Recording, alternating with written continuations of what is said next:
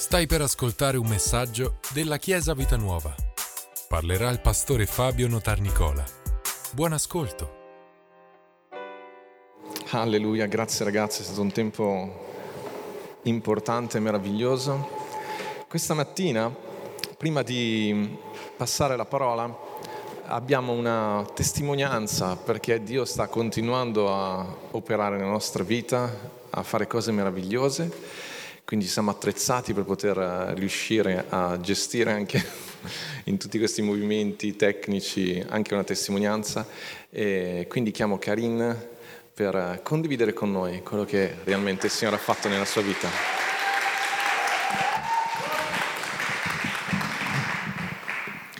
Buongiorno famiglia, io sono Karin.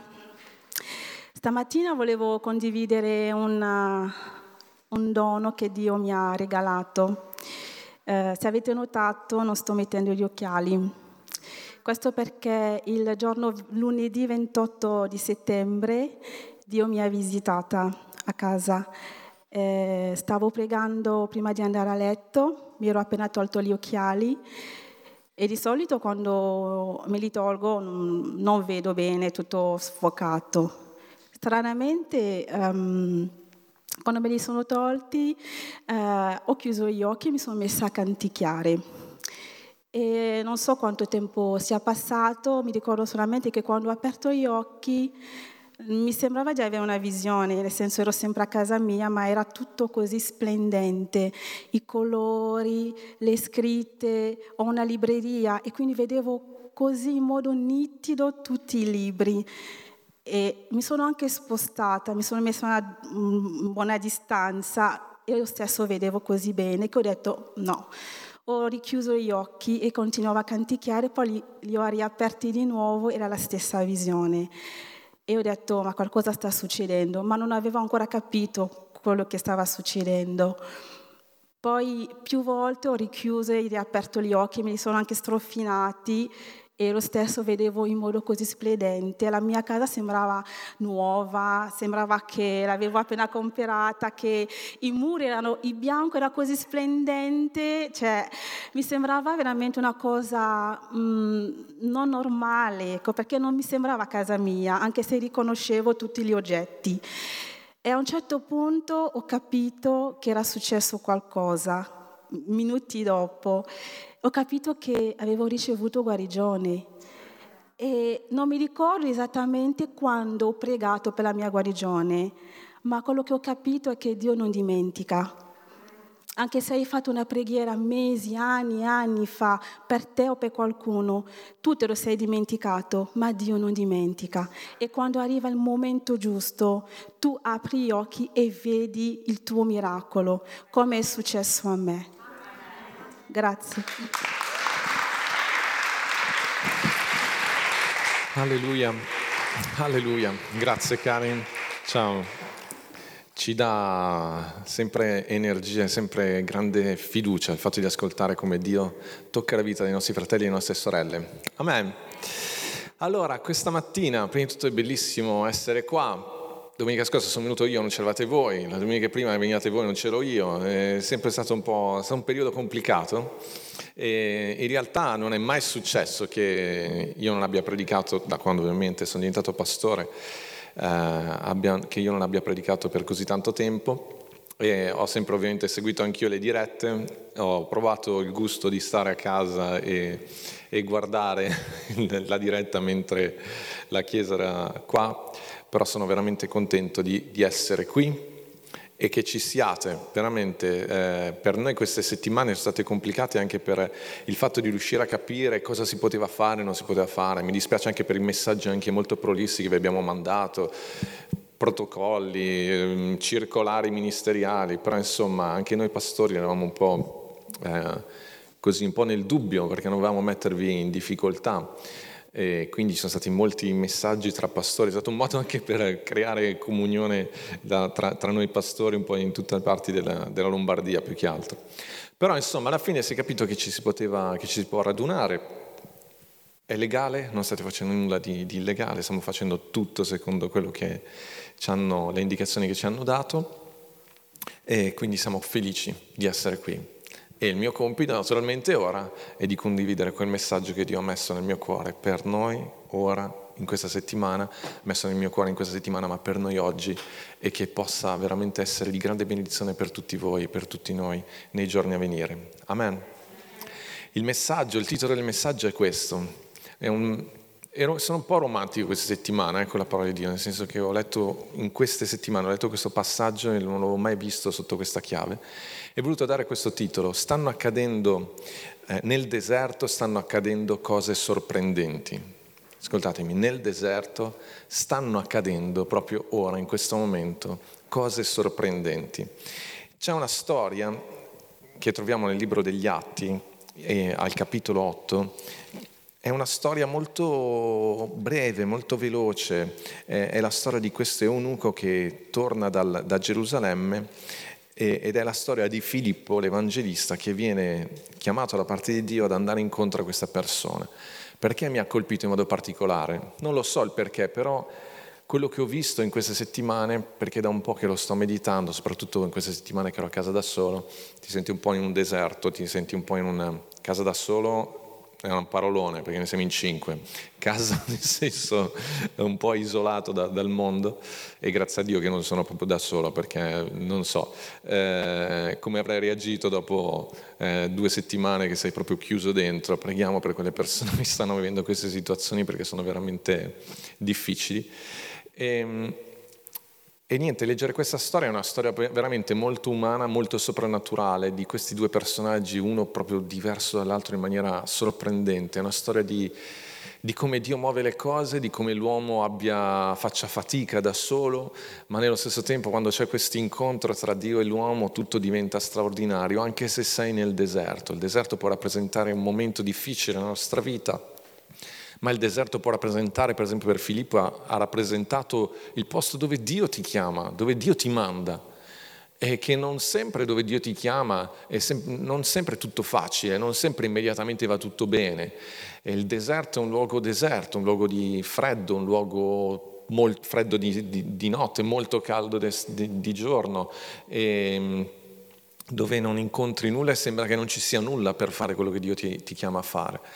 Ed è, questa, è, questo il contesto di questa storia. Iniziamo a leggerla, siamo in Atti capitolo 8, versetto 26.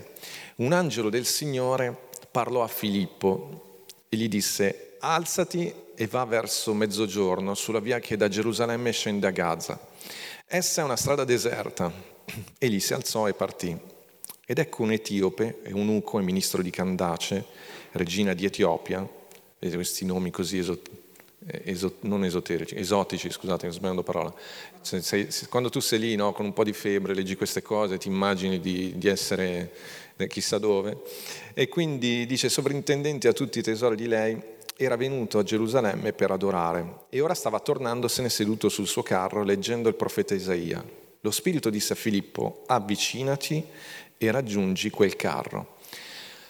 Fermiamoci qua per ora. Naturalmente le prime cose che ci colpiscono nella lettura di questo testo è il modo, la, man- la maniera straordinaria in cui Dio guida Filippo. Non so quanti di voi vi siete svegliati stamattina con un angelo che dice alzati, vai a Caldana sulla via del mezzogiorno. E... No, cioè la guida da parte di Dio non la viviamo in questo modo, anche perché svegliarsi ogni mattina con un angelo davanti, noi ogni tanto ci svegliamo con Davide che si presenta silenzioso davanti al letto e sei lì, lì per prendere un infarto perché non... Diciamo questa guida soprannaturale, straordinaria, però anche una guida molto ordinaria dopo, perché quando poi è vicino al carro non viene più detto che c'è un angelo, ma viene detto che lo Spirito gli parlò e gli disse. Vedete, nel giro di pochi versetti abbiamo modi diversi col quale Dio guida Filippo. E la prima considerazione è proprio questa. Dio desidera guidare la nostra vita. Non dobbiamo mai mettere in dubbio questo principio. Dio è interessato a darci indicazioni, Dio è interessato a parlarci e, e, lo fa in maniera diversa, ogni volta in maniera diversa. Credo che uno dei grandi errori che facciamo è quello di cercare di eh, ricevere guida da parte di Dio sempre allo stesso modo. Magari Dio ti ha guidato in un modo una volta, magari attraverso il consiglio di una persona, la lettura di un versetto o la predicazione, spero che qualche volta Dio ti abbia parlato attraverso la predicazione, e noi ci fossilizziamo lì. Allora d'ora in poi sarà sempre così. Filippo ma a un certo punto riceve guida da parte di Dio attraverso un angelo, ma poi non è che aspetta sempre che un angelo si, si presenti a parlargli. Quindi Chiesa è una cosa importante, Dio desidera guidarci, ma lo fa in modo diverso. Ogni volta lo può fare in modo diverso. Perché lo fa in modo diverso?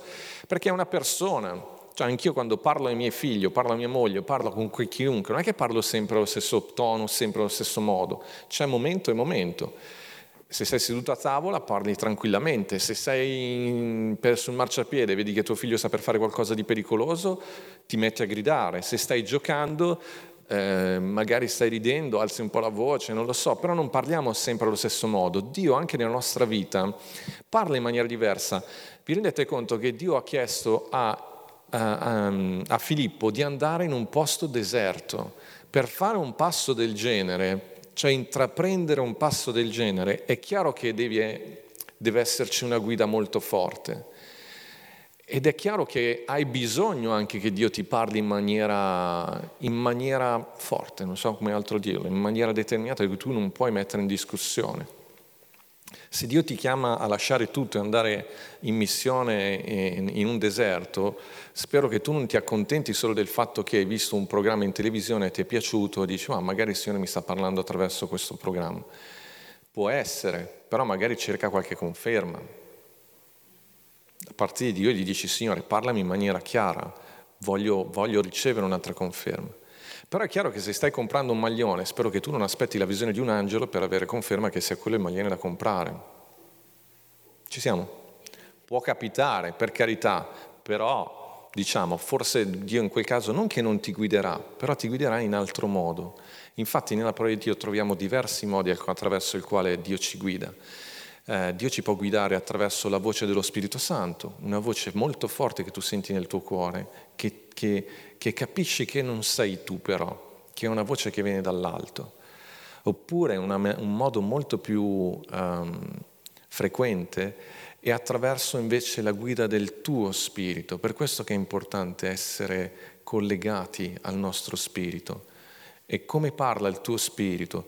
Attraverso una, un'ispirazione, è un qualcosa che piano piano riconosci nel tempo perché devi sviluppare questa abilità di riconoscere, Gesù diceva, le mie pecore riconoscono la mia voce. Qual è quella voce? Quella voce del tuo spirito che è in comunione con lo Spirito Santo e che ti fa capire se stai andando nella direzione giusta. Collegato a questo c'è un altro modo molto, che veramente forse è un altro modo per esprimere questo stesso concetto, che è la pace di Dio dentro di voi. Non fate mai nulla se non sentite quella pace dentro di voi, per cui anche se è una grande sfida, anche se è una cosa difficile, senti che Dio è con te. Voglio essere chiaro, pace, sentire pace, essere guidati dalla pace di Dio, non significa che non vedi problemi davanti a te, anzi, tu hai bisogno di quella pace proprio perché stai per affrontare qualcosa che è più grande di te, eppure in quella cosa che è più grande di te ti senti una pace che è proprio soprannaturale. E allora riesci ad affrontare quelle sfide, riesci ad affrontare quella, quella direzione, quella indicazione con tranquillità. Ci siamo, Chiesa? Voglio semplicemente darvi alcuni riferimenti che a casa potete... Um, potete un attimo approfondire. E si trovano, diversi di questi si trovano nel, nel, nel libro di Romani. E il libro di Romani parla proprio di, questo, uh, di questi diversi modi. Ovviamente nel contesto di una lettera li devi un attimino sviscerare. Però c'è Romani 8, versetto 14, che ci parla proprio, dice che coloro che sono figli di Dio sono guidati dallo Spirito di Dio. E subito dopo, in Romani 8, versetto 16, parla della testimonianza interiore. Dice che il nostro spirito testimonia, dà questa conferma nelle scelte che devi fare o che stai facendo.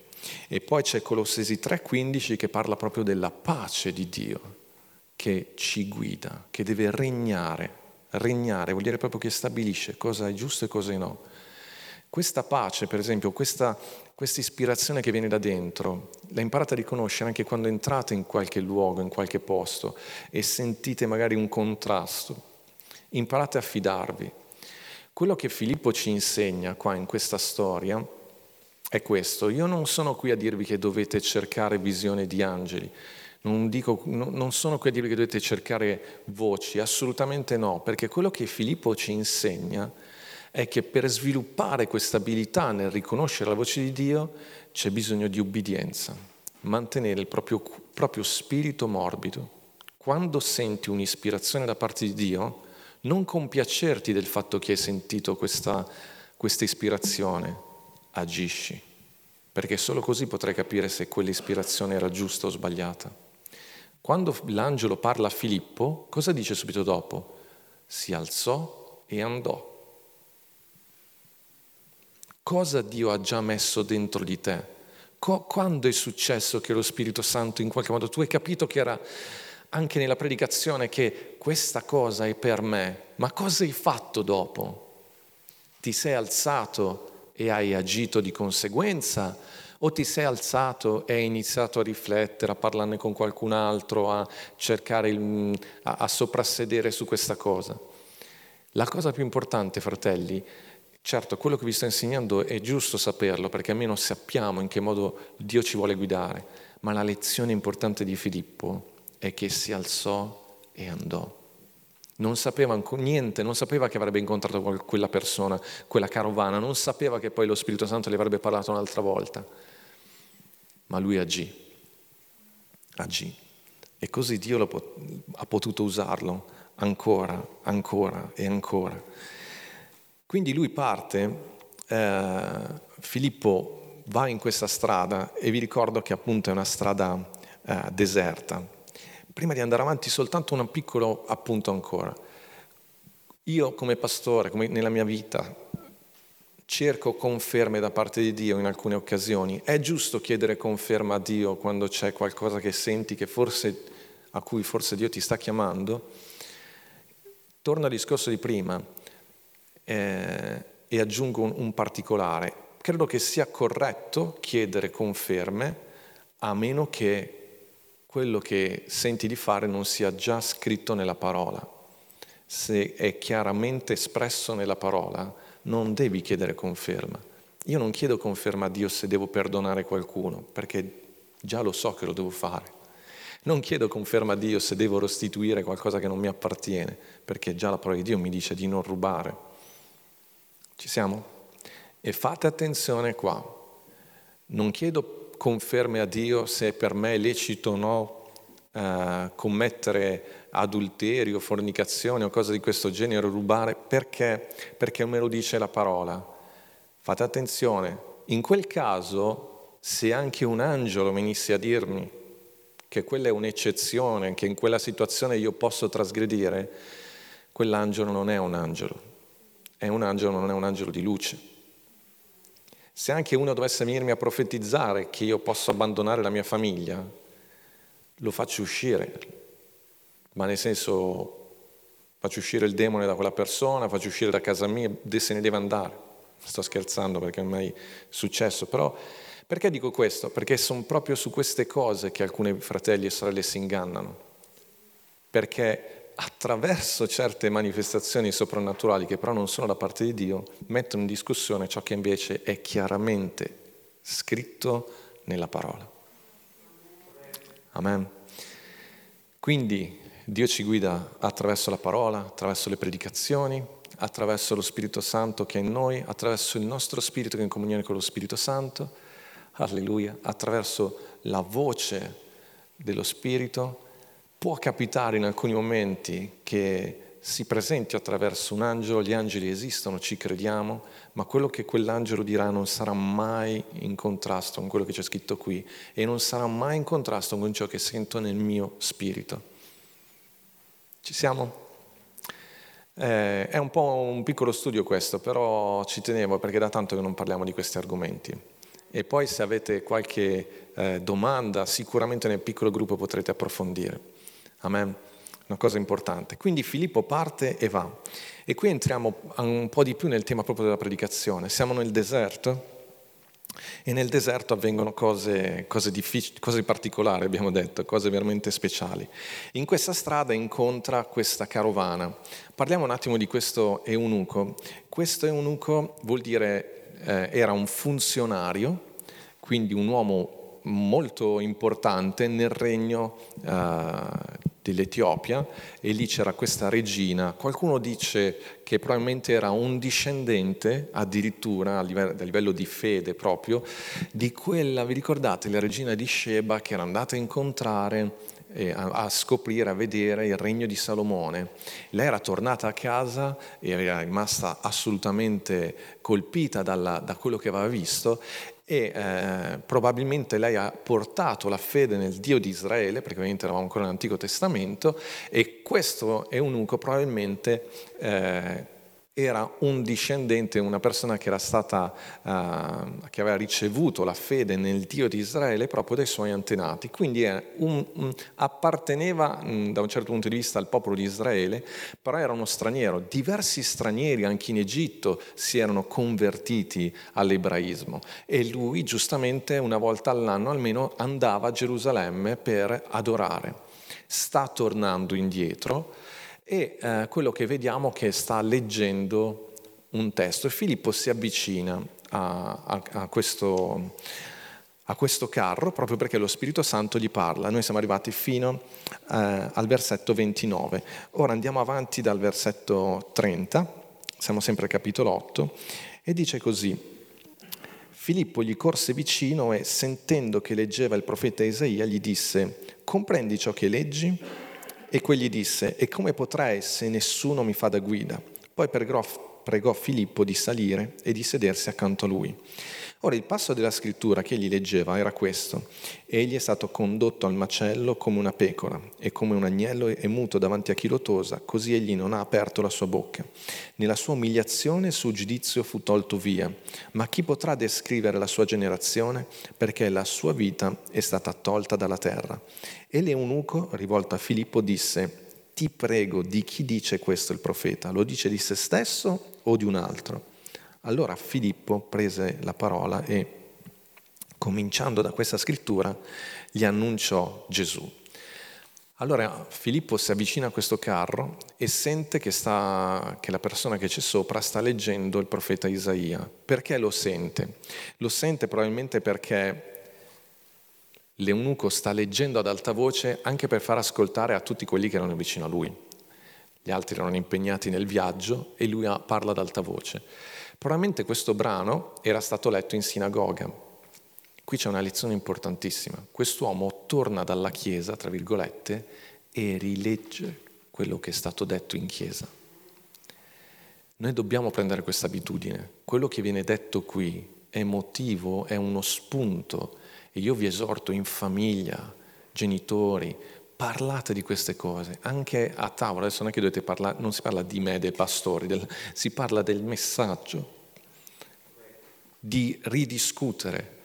Quest'uomo non aveva, aveva capito che, che gli mancava qualcosa, è nel deserto, è andato fino a Gerusalemme, eppure sente che non ha compreso che c'è qualcosa di più in quel testo. In effetti il rabbino non poteva avergli parlato di Gesù, non gli ha spiegato bene quel brano.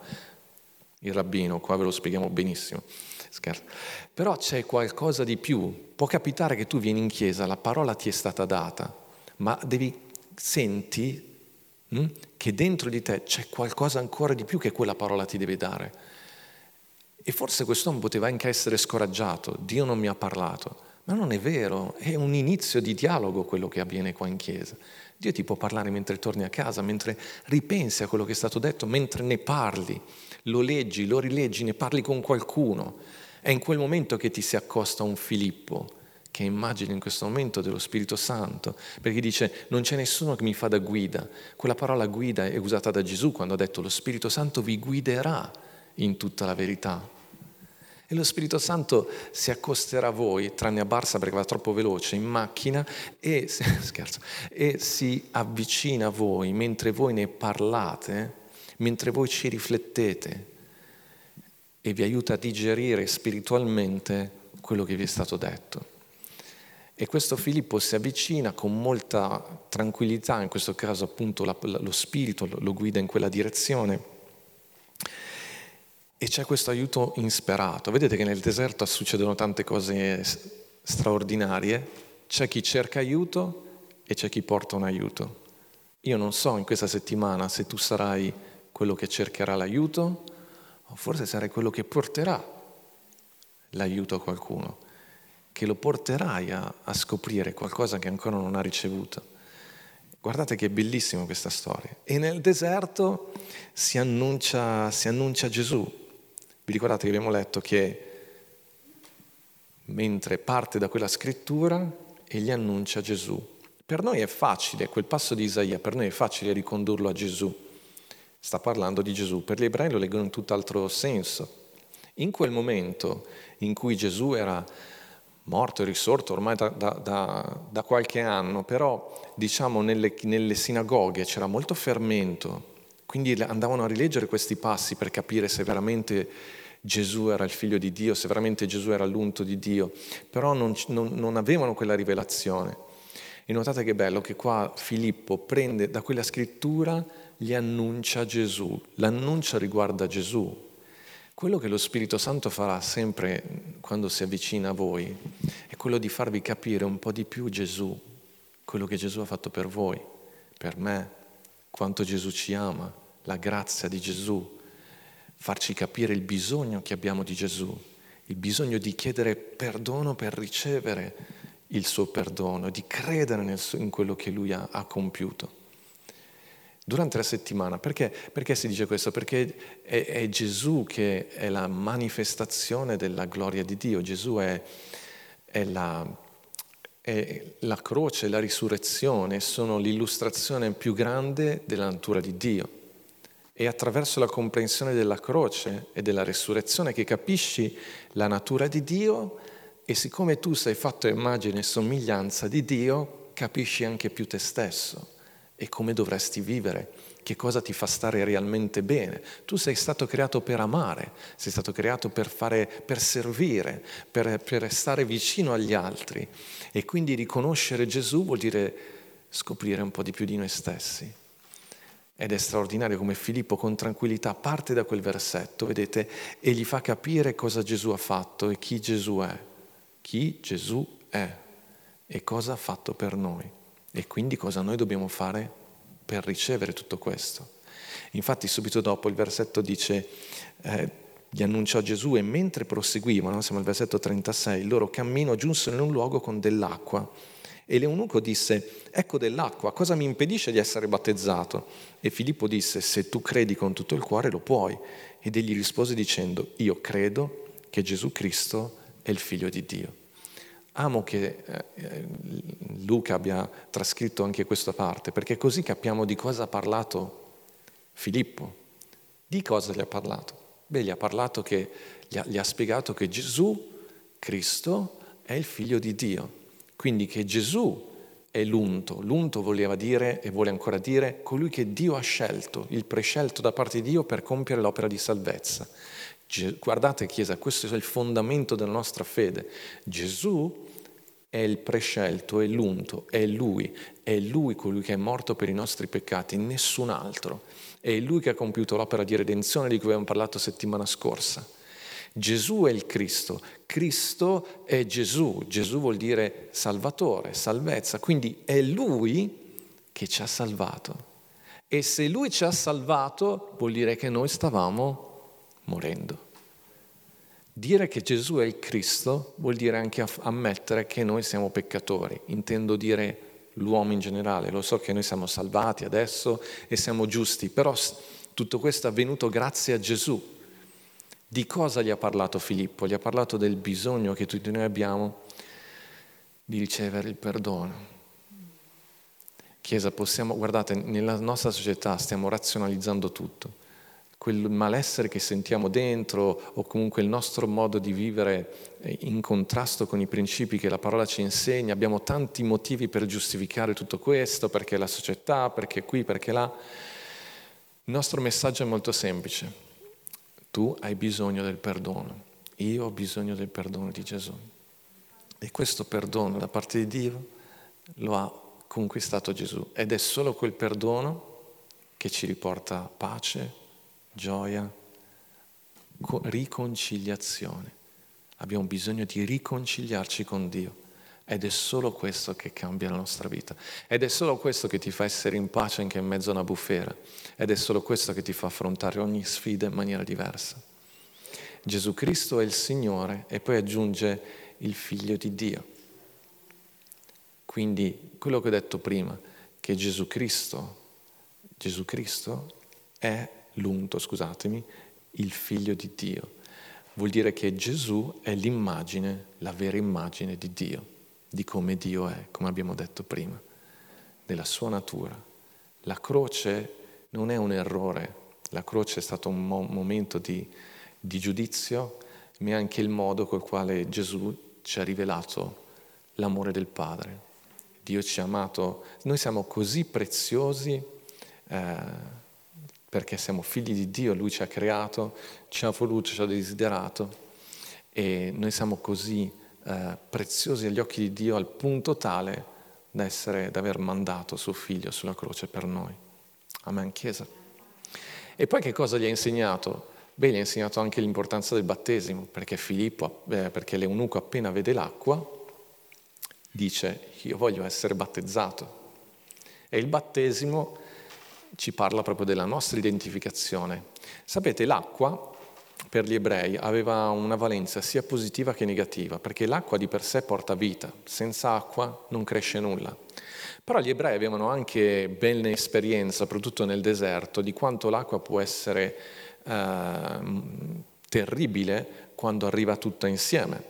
Vedevano il mare, vedevano, sapete, gli ebrei non hanno mai avuto una grande flotta marina perché non amavano andare per mare, perché gli faceva paura tutta quell'acqua quindi l'acqua per l'ebreo aveva una, una valenza sia cioè, negativa perché gli faceva paura, a volte sembrava, aveva il simbolo della morte in sé, ma dall'altra parte aveva, eh, c'è bisogno di acqua, il simbolo della vita. E il battesimo che cos'è? Il battesimo è proprio questo. Ci parla di morte, di qualcosa che è morto, che è lì, che noi abbandoniamo, che Cristo Gesù con la sua morte ha assorbito su di sé e si parla di tutti i nostri peccati, di tutta la nostra natura di peccato, tutto il nostro passato che andava contro la volontà di Dio. Però poi il battesimo ci parla di risurrezione, siamo risorti con Cristo e quindi tutto ciò che Cristo ha fatto viene imputato a noi, tutto ciò che eh, Cristo ha compiuto. Noi siamo identificati con tutto ciò che Cristo è e con tutto ciò che Cristo ha fatto. Vi ricordate, l'abbiamo detto prima? Prima gli ha insegnato chi Gesù è e cosa ha fatto. E il battesimo ci insegna che tutto ciò è stato imputato a noi attraverso la nostra fede. Amen. Nel deserto quindi le vite possono essere trasformate, ma nel deserto si trova l'acqua. Ma ci avete mai riflettuto su questo? Ma dove hanno trovato quest'acqua? Non era nel deserto. E infatti l'eunuco dice, oh, qui c'è dell'acqua. Ma pensavo di dover aspettare chissà quanto prima di fare il battesimo. E Filippo gli dice no, guarda che lo puoi fare. E questo ci fa capire che nel deserto, quando tu sei nel centro della volontà di Dio, quando stai seguendo la volontà di Dio, Dio provvede a tutto ciò di cui tu hai bisogno. C'è bisogno di acqua nel deserto? C'è problema. Chiesa. Capite perché abbiamo parlato della guida da parte di Dio all'inizio? A me non fa paura il deserto, l'importante è che sia Dio a guidarmi lì. A me non fa paura passare momenti di difficoltà, l'importante è che sia Dio che mi, mi sta guidando. Amen. Perché noi non dipendiamo dalle risorse di questo mondo, noi dipendiamo dal Signore. Noi dipendiamo da Lui. E quando stai facendo la sua volontà, se c'è bisogno di una vasca battesimale nel pieno del deserto, costruiamo una vasca battesimale nel pieno del deserto. Amen, Chiesa. È fantastico tutto questo. E guardi, capite perché a me dà un'impressione proprio questo, questo, passaggio di non sai bene dove guardare leggendo questa storia. Ci sono tantissimi particolari che, che fanno bene alla nostra vita, che fanno davvero bene alla nostra vita. E nel deserto nasce la fede. abbiamo letto prima, Filippo dice all'eunuco, se tu credi con tutto il cuore, lo puoi.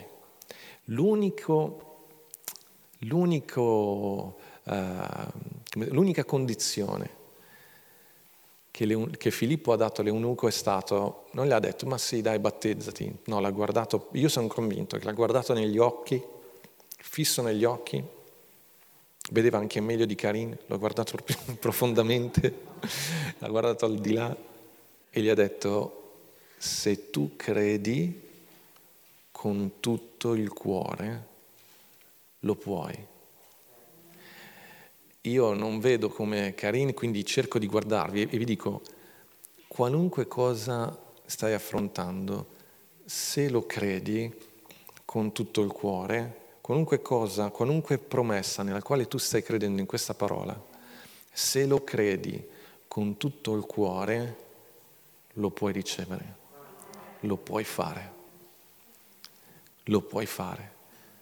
Gesù una volta ha detto, se tu puoi credere, ogni cosa è possibile a chi crede. Ogni cosa è possibile a chi crede. E io questa mattina voglio proprio dirvelo con tutto il cuore. Non ci preoccupiamo se siamo nel deserto, vi ripeto, può essere nel deserto perché sei l'eunuco che sta cercando una risposta, oppure sei nel deserto perché Dio ti sta guidando a, a raggiungere qualcuno che sta chiedendo aiuto a Dio. Io ti dico non ti preoccupare, abbi un cuore morbido, sii pronto a fare la volontà di Dio. Nel deserto ogni cosa verrà provveduta, nel deserto, nella guida di Dio c'è tutta la sua provvidenza, c'è tutto ciò di cui noi abbiamo bisogno. E la cosa meravigliosa è la conclusione anche di questo, di questo brano. Ops, un foglio se n'è andato. È la conclusione di questo brano perché dice, lo leggiamo proprio da, siamo sempre nel capitolo 8, al versetto, siamo ormai al versetto 38, dice allora comandò al carro di fermarsi ed ambedue, Filippo e l'eunuco, discesero nell'acqua ed egli lo battezzò. E quando uscirono dall'acqua, lo spirito del Signore rapì Filippo e l'eunuco non lo vide più, ma proseguì il suo cammino pieno di gioia. Or Filippo si ritrovò in Azoto e proseguendo evangelizzò tutte le città finché giunse a Cesarea. Filippo doveva essere un personaggio straordinario. In cielo ci faremo raccontare, non, non ci viene detto niente di quello che lui ha fatto in quelle città, però chissà quante cose straordinarie ha vissuto. La cosa che mi colpisce è che a un certo punto, finito tutto quanto, Filippo viene rapito e viene portato via. L'eunuco non lo vede più, non sappiamo se lo ha visto scomparire, che cosa... Cioè, a un certo punto questo sparisce, perché lui aveva compilato la sua missione e, e, e invece l'eunuco continua il suo cammino. Una cosa importante, nessuno di noi è chiamato a vivere per sempre nel deserto, è stato un episodio. Ci siamo? Lui sta andando a casa, Filippo è andato, ha fatto quello che doveva fare ed è stato rapito ed è tornato esattamente da, un'altra parte dove Dio lo voleva mandare. La cosa bellissima è che Filippo continua il suo ministero di evangelista, la storia bella è anche di questo eunuco che tornerà al suo paese, secondo voi che cosa farà? Vi ricordate, ci sono tantissime persone che avevano già ricevuto la testimonianza del Dio di Israele, arriverà lui con la notizia di Gesù. Dio sa come fare le cose. Non è andato Filippo. Ci sono cose che, anche se non sei nel ministero, alleluia, tu sei nel ministero, sei nel ministero di, di Gesù, sei, sei parte della Chiesa e ci sono posti che solo tu potrai raggiungere e ci sono persone alle quali solo tu potrai parlare, ci sono persone che stanno aspettando proprio te per ricevere la parola, perché hanno capito qualcosa, ma gli devi annunciare Gesù, annunciare Gesù, parlare di quello che Gesù è e di quello che Gesù ha fatto.